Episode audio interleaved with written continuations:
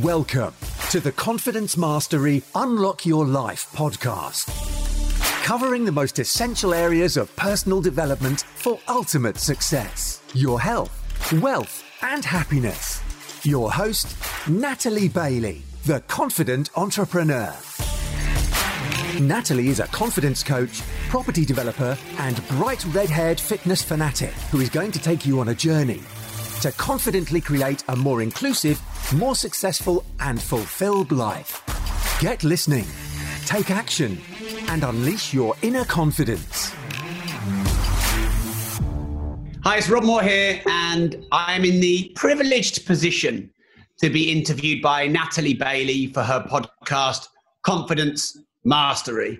Um, so, Natalie, thanks a lot for interviewing me. And uh, I think that you want to discuss the journey of failure to success and um, the, the, the journey of confidence along that way, and maybe the catalyst for change. And if if we feel ever successful, if I feel like I'm a success, etc. Um, so just to give you a little bit of an introduction for the video, I am all yours, Natalie, your followers. Um, and uh, before we start, thank you very much for having me on your show.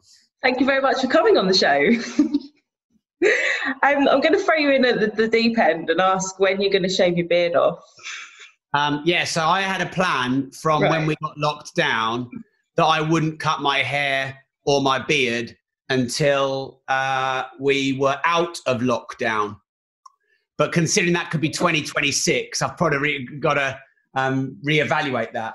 So when when it's been made official that things are going to start to get back to normal, which sounds like early to the end of June, that's when I'm doing it. So you can't really see it on your video, Natalie. It looks fairly right. normal, but when you if you get close, I mean, it is everywhere. It's a beast. Have you not even um, trimmed it? No, I've not. T- well, I, a couple of times I had to cut above my lip because I was basically eating it. Um, but other than that, no, I haven't touched it, and I've enjoyed not touching it. Um, and yeah, it's all coming off hair and beard, the whole lot. Um, and you'll get a bigger shock then when you see this three-year-old boy. People get to see your real face. That's it. Yeah, I have a face. Yeah. Do you do you feel like a beard gives you more confidence? No, no. I've never been asked if a beard gives me more confidence. I mean, I've. I mean, when I was at school, I was one of the first to be able to grow facial hair. Um, so I always had sideburns, and you know, I've always had facial hair on or off. Um, I've always felt I look better with facial hair, not a big beard like this, but with yeah. some some facial hair. Um, so no, I never really thought if it gives me more confidence. No one's ever asked me that. I, I like my my plan. I, you see, I normally have a plan for everything, Natalie. My plan was yeah. always to have a beard to make me look older, and then as soon as I'm old, shave it off to make me look younger. So once I feel like I'm looking old, it's all coming off, and I look 23 again. Because um, I actually have a chin, which no one no one has ever seen my chin. But I actually have a chin. Really, I don't believe you.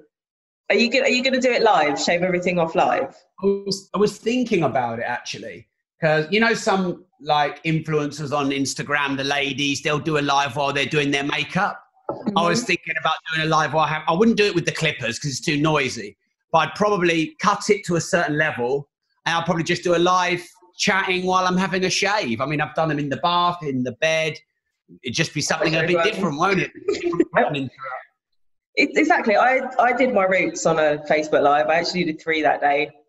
So you know, people watched. Yeah.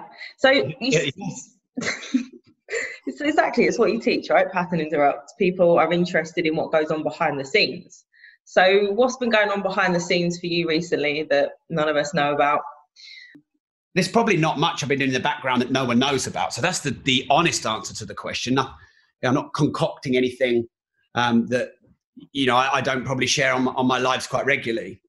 Um, but we have created eight to nine, I think nine online courses or masterminds in eight weeks.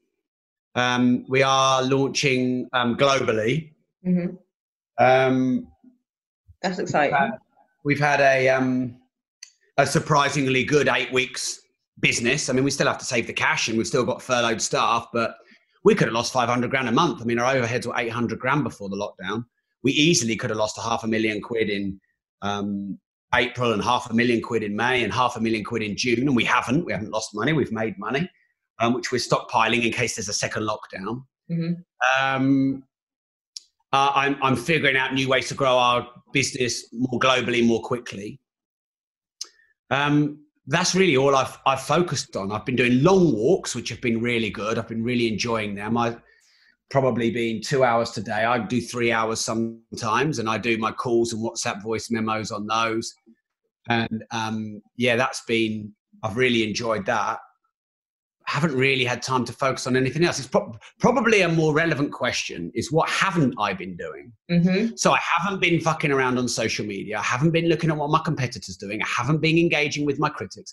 I haven't been dealing with admin. I haven't been dealing with politics. I haven't been dealing with minutiae. I have cut out all the wastage. And, and that was forced upon me because the lockdown basically, at one point, I did kind of think, you know what, this could be really hard for us, really hard, like the hardest – moment in our whole business journey in 15 years. Mm. So actually, I don't say that that you are asked the wrong question. You asked a good question, but it's triggered an even more relevant question. And I was interviewing um, Richard Koch, who wrote 80-20 Principle, who's worth 440 million. And um, you know, he was talking about hyper productivity and efficiency and effectiveness. And um, I have not wasted I have not wasted more than 15 minutes a day. You know, there's a there's a big there's a big guy in the property training space. You know his name. It's not relevant to mention his name, but you know he's caused a bit of trouble recently, and you know he's he's been in the mainstream media and stuff like that. And I don't even know what's been going on. And apparently there's all this noise and all this criticism and all, and I just I've no idea what's going on because you know I've got a business to launch uh, uh, on a global level, um, and that's what I've been obsessing about. I have been more obsessed in the last eight weeks than I have the last eight years, and I'm already pretty obsessive anyway. That that itself is true. Because I know you do everything with purpose. Like there's never a oh I'll just I'll just see. I know you say everything's a test, but I think you, you know you're very purpose driven, looking for success. As was there a moment in your life where you thought, "Oh, I've made it"? No, no, I've never made it. I've never sat down and thought, man, I've made it. I never have. And that is, uh, that is a failing. That's not just humility, that's also a flaw. Um, I personally believe that your strengths are your weaknesses. You know, your um, flaws and failings are also your greatest gifts. So um, I never really feel like I've done enough, I've made enough, I am enough. And, you know, that can sometimes leave you feeling some empty, Natalie mm-hmm. but it's also great for drive and growth and progress. So, I mean, look, I became a millionaire before the age of 31. It was it was always my goal to become a millionaire by well, actually, when I was young, I wanted to be a millionaire by like 21, but I didn't have a plan. I just had a, you know, I just wanted to be one. I didn't even really know why. It was just a a thing, wasn't it? And then I, I I had more intention to become a millionaire by 30 and I, ma- I, made it before 31. And there would have been a stage when I worked that out on my net worth that I thought, yeah, I'm a millionaire now. I had to keep pinching myself and saying that for years. Because, um, I mean, there was days where I couldn't go out and, and afford a 20 pound meal. Um, I had a girlfriend, um, what, probably 15 years ago, um, maybe 16. And she'd have to take me out and she'd have to pay for everything because I couldn't even pay for half of the dinner. Mm. And I hated that. I felt such shame and embarrassment. Um, and so even even to this day now, if I go out for a nice meal, I remember when I couldn't afford one, and I think that's good because it keeps you somewhat grounded. Um, we've done some great things. You know, I've broken world records. I've written a lot of books. My podcasts are really successful. We've got a, a 20 million pound just about a year um, training business. I've got all my properties, you know, hundreds of properties that I own and co-own. We've got a really successful letting agency that makes hundreds of thousands of pounds net profit. Um, and I just feel like I'm just starting and I don't feel like a big businessman. I feel like, I've, you know, um, an entrepreneur who's still got a lot to achieve. Do you see? Do you think that's a, a good thing or something that holds you back a little bit? I, I don't think it holds me back. I think it just stops me from sitting down and smelling the roses, if you like. Yeah. So, um, I mean, look, it depends what you want out of life. I don't want comfort. I don't want security. I'm not saying I don't like them. I know I don't want them. I don't want them. I, I get, you know, as soon as I've had them, I've got really bored and I've just had to break break it up. So even though it's uncomfortable, I want growth, progress, disruption, um, evolution. I want, you know, to write more books, to do more podcasts, to get more guests, to have more reach, to have more impact. Um, so I probably should sit down and look around and go, look what I've built and smell the roses. Like, have you ever done that task? Like, written down every achievement you've ever made, everything that you're great at, and gone, ah, oh, fuck, actually? No. Do you think no, that would benefit? I've, I've, never sat down and listed it all out. No. I mean, I think I'm, I was going to say, I think I'm reasonably self aware. That's a, an oxymoron in itself. I'm reasonably self aware in that I think I, I think I know what my strengths are and what my weaknesses are. Um, but no, no, I've never really done that. I'm not really sure. Why would I do that? What, what, what would that? Hmm. To know exactly what you've done and what you have achieved for those moments where you're going, oh, I'm not doing enough, I haven't done enough. When, hmm. when you must have those moments of self doubt, otherwise you wouldn't keep going. To yeah, but I, I, I, don't really come from the place of I've not done enough in the past. Mm-hmm. I come from a place of I've got more to do in the future. So, what's the end goal? There is no end goal. The end goal is keep moving forward, keep progressing, keep disrupting, keep enjoying the surprise elements of business and life, to have more reach, more impact on a global level. And where does that drive come from? Um, part of it is wanting to make a difference and to matter and to be important and to be valued. Um, part of it is because I just love being an entrepreneur. I really love it. And if there were no such thing as currency and we didn't exchange money as we do, and we all got, to do something and we were all given the money we were given, and it was just all almost like a bit of a communist state. And you know, you can choose what you do regardless of money. I would be an entrepreneur. I would write books. I'd do podcasts. I'd do social media. I'd do live videos. Um, I'd do I'd do courses and education. It's what I would do. So I'm I'm every day I'm doing what I know I'm meant to be doing. So why would I want that to end? Why would I want to sell it? Why would I want to exit it? Why would I want to retire from it? When it's what I want to do for the rest of my life. Like the thought of being 85 and still kicking it as an entrepreneur to me is really exciting. Mm-hmm. Whereas a lot of people want to be retired by the time they're 50 or 60. But to me, you retire from something you don't want to do anymore. Mm-hmm. I'm doing what I want, so I don't want to retire from it. Now, could that change? Yeah. Often people who are 20, 30 years older me say, oh, well, Rob, you know, it might change. You might, you know, think, you know, priorities might change. They might. And, and, and I'll cross that bridge when I come to it. Um, and part of never quite smelling the roses keeps that drive and momentum going. Now, I also do come from a bit of a place of fear and loneliness and emptiness. I wouldn't say it's the, my main driver, but for sure, you know, that being that fat kid at school and never being noticed and appreciated in the way that I wanted um, is definitely still there a bit. And, and I'm still trying to prove, you know, that I'm valuable, that I matter, that I'm worth respect and being noticed. Um, and I'm okay with that now. I hated that about myself for a very long time. Like I thought there was something I'm needy. You know, what's wrong with you?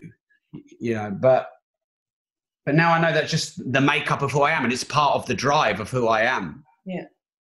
So I'm kind of okay with that. Well, that's good. So, because you've often referred to yourself as a failed artist, a failed pub landlord, a failed this, a failed that, and you always say about if you're going to beat yourself up, you need to lift yourself as well. So, what was the catalyst for change? Was it meeting Mark? When did you decide to, you know, take that plunge and like really invest in yourselves to not call yourself a failure anymore? Yeah. So, I, I'm going to be technically correct about this. Yeah. I didn't fail as an artist in the art form. I failed as a commercial artist. So I'm actually good at art, and that's one thing I can say. I got 100% at GCSE. I was the only person in the country to get 100% at GCSE, as told by my tutors. I got 98% at A level, uh, and from a very young age, I, I, was always the best in school at art. I was often best, better than them two or three years above me, and that was one thing I was really good at. So uh, I, I know I'm a creative guy. I know I could turn my hand to any kind of art. It's just something I can do. But I was terrible at commercializing it in art, being the best technical artist does technical artist does not make you the most successful artist. Just like being the most technical musician doesn't make you Coldplay. Because there's other elements. There's the commerciality, there's the emotion, there's the simplicity, there's the luck, there's all these other elements. Um, and so I was good at art and terrible at all the other elements of art. Getting a getting a um, a promoter, getting an agent, get entering competitions, getting my art into galleries. I was terrible at all that stuff because I was I didn't I didn't have any confidence. I was a wallflower, and I, I you know like if you if you looked at my art and you didn't immediately like it, I was like oh you don't like it oh uh. and I, like my me creating art was like me putting my soul on a canvas or a you know or whatever material I was using. So and then in in the pub game, I didn't fail in the I took the pub over from mum and dad or dad when he was ill. And I did a really good thing for my family. I've never actually said this publicly, but my dad was really ill and I put my career on hold to come back and work in the pub and you know help. And I did that and that was a good thing. But I didn't make that pub a wild success. I never really wanted to do it. So I was doing something for my family and not for me. Uh, and then I got to the point where I just wasn't trying at it and it, you know my, my parents knew it um, I did architecture at university, but I never pursued it. So, however you define failure, I never made them a career, shall we say, Natalie. Um, the catalyst was my dad having a nervous breakdown on December the 15th, 2005. The that was the catalyst for the decision. The decision to no longer live a small life, to no longer live other people's lives, to no longer accept mediocrity or comfort or the illusion of security, or playing small or you accepting your fears and your failings. No longer. But it wasn't like then all of a sudden my millions reigned in the bank. The next catalyst was meeting Mark because we partnered together. We're very different. The first 20 properties we bought was with his money or his mum's money or his stepdad's money. And without him, there wouldn't have been his money and his mum's money and his stepdad's money. And that wouldn't have got us the first 20 properties in the bank. And I know Mark had a similar experience to me. A big catalyst for his journey was meeting me because he tried a few business partnerships with his mates from private school, and they, would not really gone anywhere either. Um, so you know, you could they, they happen really quickly together. By the way, like within ten days of each other. Mm. And you could say, oh, well, that was lucky or that was quick. But I'd been searching for seven years, from 18 to 25. What am I meant to do? Um, and you know, like working in the pub was comfortable. I lived upstairs, didn't yep. need, you know, so I didn't pay any rent. Uh, 200 quid cash in hand a week, and I'd go and spend 225 pound a week on clothes and going out. Um, and it was comfortable, but it wasn't me, and it wasn't who I'm meant to be. And I now know that I, I'm I'm meant to be so much more than what I was. So, what was the the the the thing that made you go right? We need to invest in ourselves and get you know mentored and help and guidance along the way. Do you think that would have changed how you were, for example, as an artist commercially, if you'd done that then, do you think you'd be on a different path? Well, I had a I had a um, very negative, limit, limiting, um,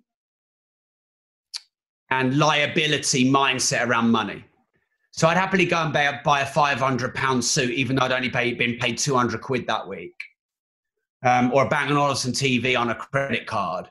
Um, but I would never think about paying for education or mentorship or or training. I'd see that as I haven't got anything physical for my money. Mm-hmm. So I was in the mindset of I'll buy a thing because I can see it, feel it, touch it, watch, it, you know, car, whatever. And I didn't understand the residual values of any of those things.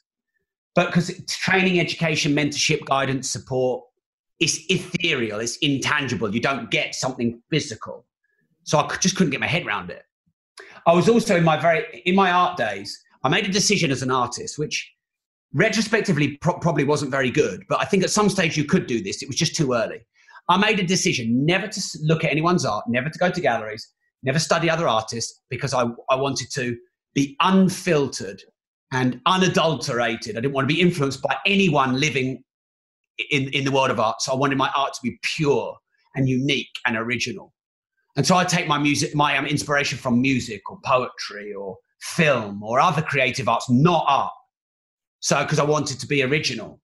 But um, if you want to be successful in property and business, you have to do the opposite. You have to learn from the great, stand on the shoulders of giants. They've blazed the trail, they've made the mistakes. And so that was a massive mindset shift for me. One, training, education, and mentorship is an investment, not a liability. I had to flip that. Uh, and then two, copying someone else and learning from someone else is actually a good thing, not a bad thing. Because if you try and reinvent property and learn yourself, you are going to you're going to fail. So um, now, when I met Mark, Mark was already a bit further ahead of me. You know, he'd bought overseas off plan new build. He'd failed at those, so he protected me from those. So he was kind of a mentor without me, you know, bunging him twenty grand. He was sort of like a um, a partner mentor. But then Mark and I both got to the point where we ran out of his money and his parents' money and my mum's money, where we hit a ceiling. And so then we were like, okay, um, who's who's done joint ventures? Who's um, you know done low and no money down deals? We didn't know that they were then those back then, but we figured a way to learn from people. I mean, I even had a chat with Mark on the um, on Zoom this morning, and, and Mark said, I don't know why anyone would want to be first. I never want to be first because when you're first, you have to make all the mistakes, and you, you know you, you uh, your best to let someone else be first, watch them, and then don't do their mistakes, and then learn from you know what works for them. Mm-hmm. Mark never wants to be first. I always want to be first because I'm the disruptive, unique, you know, kind of thing. Um, and that's actually quite a good mix, really, having. So when, when, it comes to property and business and personal development, we're, we're not the first anyway, are we? We're, we're nowhere near the first. So I'd rather learn from someone else who's been there and done that. But then when it comes to being myself and my own brand and my own podcast and my own courses, I want to bring a, a flavor of uniqueness, um, something that's me. So I think people should learn, you know, they should model the traits of the greats. They should learn from the masters. They should stand on the shoulders of giants. It's going to save them time and money, but they should also remember that there's something unique and special about them. And if they bring that flavor too, like if you think about bands in music that really stand the test of time, they usually create a new genre and they oft, it's often a hybrid. So Rage Against the Machine is an example. You know, you've got almost heavy metal, but not quite. And you've got a, a, a rock metal singer who's almost rapping but not quite. Mm-hmm. And they and they're like, whoa, what's this? And I forget that I forget the name of that artist. It might have been Lily Allen, where she doesn't really sing, she talks. Oh yeah, yeah. And now there's it Billie Eilish or Eilish. You know, she's got a really distinct way of singing, which you've never heard before. Now they're taking musical influences, but then they're just adding something unique, and they're the ones that get remembered. So I'm trying to learn, model the traits of the greats, those that have been before me, but then bring something that's Rob, something that's unique. And I think that's the, the best space to be in. Yeah. Do you feel pressure to remain disruptive, given that's the brand? No, because it's who I am. I'm not trying to be something I'm not. Yeah. Like if everything was ordered in my office, and everyone was sat in a nice row and all the t- desks were tidy and everything was just so i would go in and mess the fuck out of it on purpose i wouldn't be able to help myself so i'm not i've not i've not created a brand because it sounds good or i've done some market testing i am being myself yeah. through my brand so now i don't feel any pressure to be myself because i am myself. That's very good. Sometimes um, sometimes i think you know what? The industry or my company or my staff or a department or my podcast or so, sometimes i think this needs shaking up. And you know and my job is to figure out when to shake it up. Yeah. But i don't that feel because yeah. i usually want to do that before there's pressure to do it is that why you did the jordan belfort interview yeah because yeah. i didn't want to do it i didn't want to do it yeah. i was you know like well i wasn't as forthright of saying it as i i did here uh, you know, you you knew. Yeah. Um, and I didn't want to do it because um, I don't know. I, because I didn't want to do it, I wanted to do it. I understand that. Yeah, because I felt if I'm going to interview Jordan Belfort, I can't ignore the fact that he went to prison for fraud. Mm-hmm. And there's a bit of a disconnect for me for someone who's apparently the best sales trainer in the world, except he went for prison for to, to prison for fraud. But if I'd gone to prison for fraud, would I want a chance to start again and make my wrongs right? Yes. And do I live and breathe the fact that you should always listen to someone and find their opinion rather than judge them? Yes. I knew if I interviewed Jordan, I had to go in and ask the hard questions. I knew that. I, I couldn't be pally like I am with a lot of my guests because they're friends. Yeah. I, I knew I was going into something that I, I, was going to have to challenge the way I interview and, and, and be so, somewhat more interrogative and distant. And it's not really me. And actually, quite a few of my followers were like, "Whoa, Rob, were you okay? Oh, that was cold. Oh, you were. Oh, oh, yeah." And that, that, that's but that's because what they're used to me on. But that that for me is a good thing. Uh, as soon as my listeners go, "Oh yeah, oh Rob, he's like this," you don't fucking know me, and I'm going to change just to keep you on your toes. As soon as you think you know what guests I'm going to get, so I've got a billionaire tonight. And then as soon as you think I'm going to get another billionaire, I'm going to get someone like Katie Hopkins or David Icke or, you know, or whoever. And then as soon as you think I'm selling out my show by getting controversial guests, I'm going to get a billionaire again. Because that's, that's, the, that's the concept. I want, you know, like, I want to keep you growing. I want to keep myself growing. For me, that is the excitement of life is the unknown, which is why I don't want to retire, which is why I don't want to sell, which is why I don't know the end goal. Who's been your favorite person f- on the Disruptive Entrepreneur podcast? Um, I think it's difficult because what does define favorite? Like what, the, the best, the best conversation you've had with somebody for the podcast, the one that you've enjoyed the most, that's got you thinking and inspired. answers. Sorry to be like I'm, I'm being be technical here, but this shows the concept of my show. Yeah. The concept of my show is to bring a, a, variety of guests in a variety of guises. So I'm going to list you a few for, for different reasons, Natalie. Probably the most engaging, charismatic was Barry Hearn. And obviously, he's a huge name.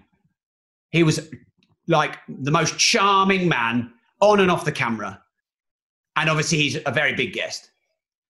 Um, probably the most disruptive and talked about and good for the growth of the, the channel was David Icke. Probably the most challenging for me, but one that I actually felt, you know what, I handled that slippery eel pretty well was Katie Hopkins. Um, the one I've probably forged the two I probably forged the best friendships with, or the three, would be David McCourt, the billionaire, Kevin Clifton from Strictly, and Jake Wood from EastEnders. Um, and I could talk to those two, those three, all day. And you know, when people watch me talking to them, they, are like, "Wow, you know, you've got great rapport." Same with Grant Cardone. Actually, I'd put him in that mix. You know, I think one of the reasons people were shocked of the distance between me and Jordan is because of the closeness between Grant and I. Um, and I, I couldn't go in like sitting there laughing along with Jordan talking about Grant when I'm a friend of Grant. I'm not going to be disingenuous. So I'm going to ask him the question, then I'm going to back off. And I'm going to let him give his answer, but I'm not going to chirp in and be all pally with him. Um, you know, Jordan, Jordan Belfort, the value of the interview was great, but the value of the content was weak. And I gave him every chance to give really good content in, on sell, on selling, and he didn't really. But he's not going to give it away for free, is he? Well, why not? I give loads of stuff away. I'm not holding anything back in this interview with you. No, but he's a different person. Did yeah. you change your mind about him after the interview? I thought he had some really good answers to some questions, especially the quick fire. Because some people said to me, "Oh, Rob, you know, you didn't get much out of him." I asked 23 questions. So basically, on average, you were spending two minutes per answer. That's a lot of questions. You never prepare more than probably 12, 15. Ask 23. So I actually delivered. It was just people are used to me doing an hour and a half, two hours, or whatever. Um,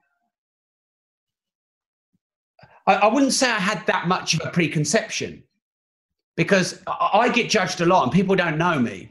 So I tend not to judge until I've spoken to someone. So I didn't really go in thinking Jordan's this and Jordan's that. I thought the film was bloody awesome. I thought the book was bloody awesome. I think his life's fucking fascinating. Um, I think that in and of itself is interesting. Um, I have my opinions about him, but they're just opinions. They're not really that relevant. Um, I thought he answered some stuff really well. I thought he got angry a couple of times. There was definitely some emotion there, which, yeah. hey, look, I had as much hate as he, I might have the same. Um, yeah. I found that I met I met him last year, and there is something in him that's not quite there, like full happiness, I think, and he's a bit touchy.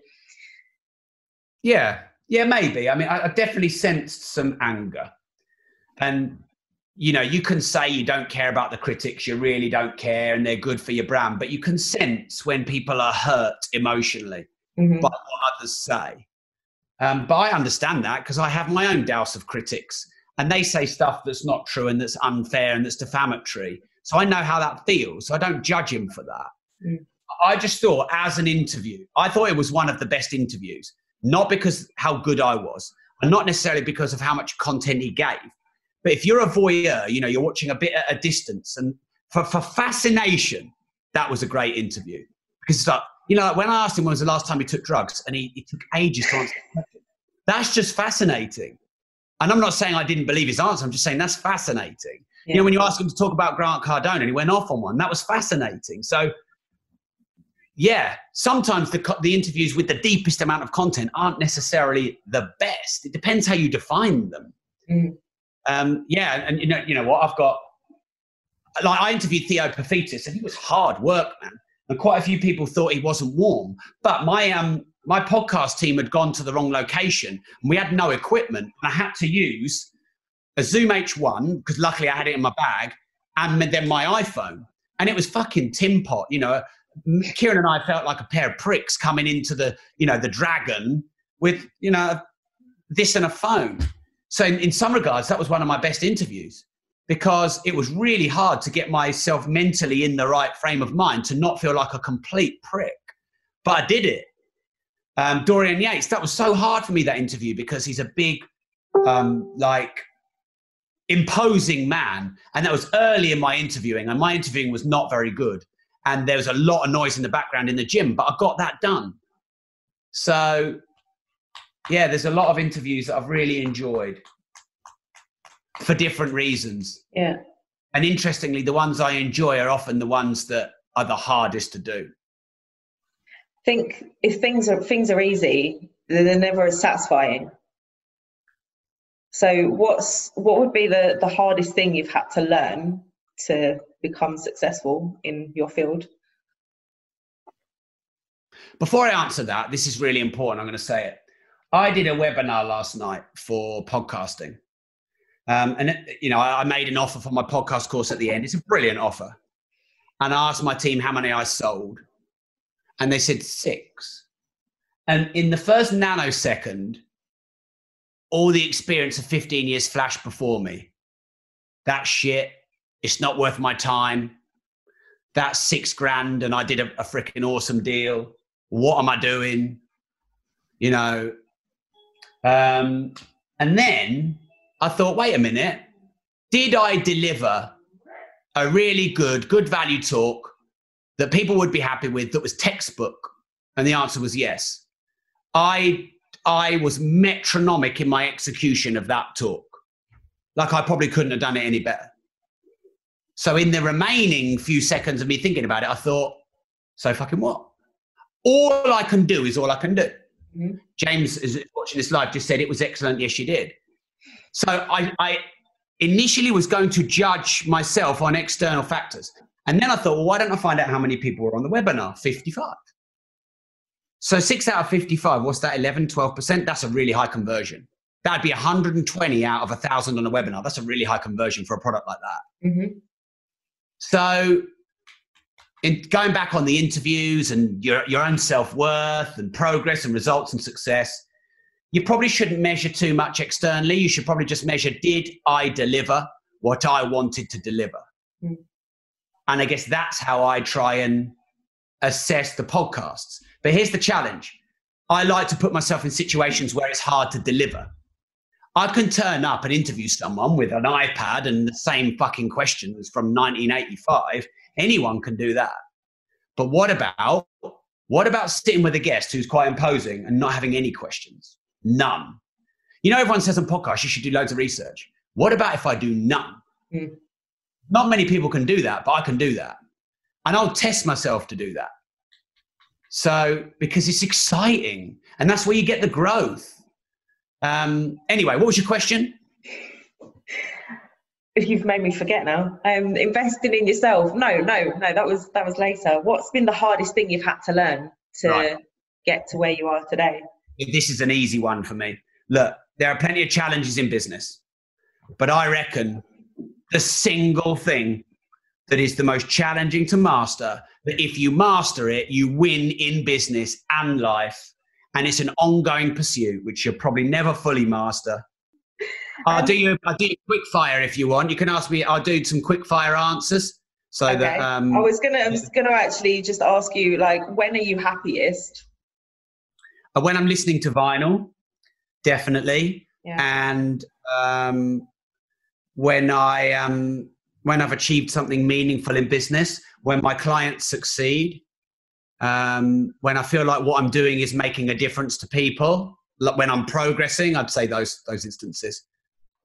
Are you happy overall in your life? No, and I don't think. I think um, the pursuit of happiness is a, a vacuous and misleading pursuit. Um, because I think that ultimately we're wired to move away from pain more than towards pleasure. Um, and you know, our survival instinct is stronger than our instincts of pursuit. Um, happiness, I believe, is a chemical reward for achieving something which helps with evolution. So in reality, I think most people are striving most of the time. And then the, the small rewards are happiness, contentment, mm-hmm. achievement, etc. So I think that most of the time we're not in that emotional place. We're striving, growing, challenging, wrestling. And I think that's evolution.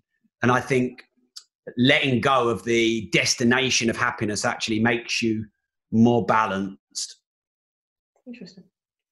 Um, so you've made me forget what I was going to say now. Thanks. um, what's the, the thing that you're most confident in doing in business?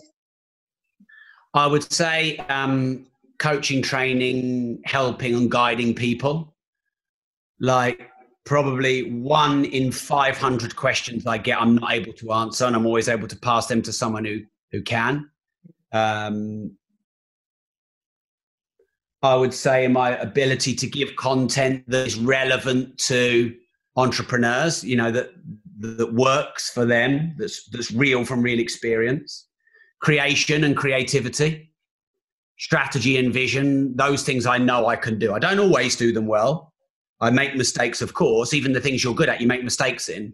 Mm-hmm. But, you know, I'm, I'm confident in those areas. And if you could leave people with one top tip to increase their confidence in themselves, what would it be? There'd be two things start now, get perfect later. And mm-hmm. if you don't risk anything, you risk everything. Cool. So, where can people find you? um, on the Webernet. Online, online. We don't we don't agree with in person stalking, but online stalking's okay. yeah, if you search my name, Rob Moore, you can find me anywhere really. Um, my probably my most famous books: Life Leverage, Money, and Start Now, Get Perfect Later, and my podcast, The Disruptive Entrepreneur. But I'm on every social media channel. So, um, and should we do a shout out for your podcast? Confidence Mastery by Natalie Bailey. Unlock Your Life by, yeah, that's me. Thank you very much. All right. It's been fun. Thanks. It has. Thank you very much for being a guest and um, have a great day. Thanks for listening. If you enjoyed this podcast, please share it with people you think it will help. And stay tuned and subscribe for weekly episodes. Follow us on Facebook, Instagram, LinkedIn, and YouTube by searching for Natalie Arabella Bailey. And join the Better Together for a Gold Star Life Facebook community to improve your confidence, network, and life.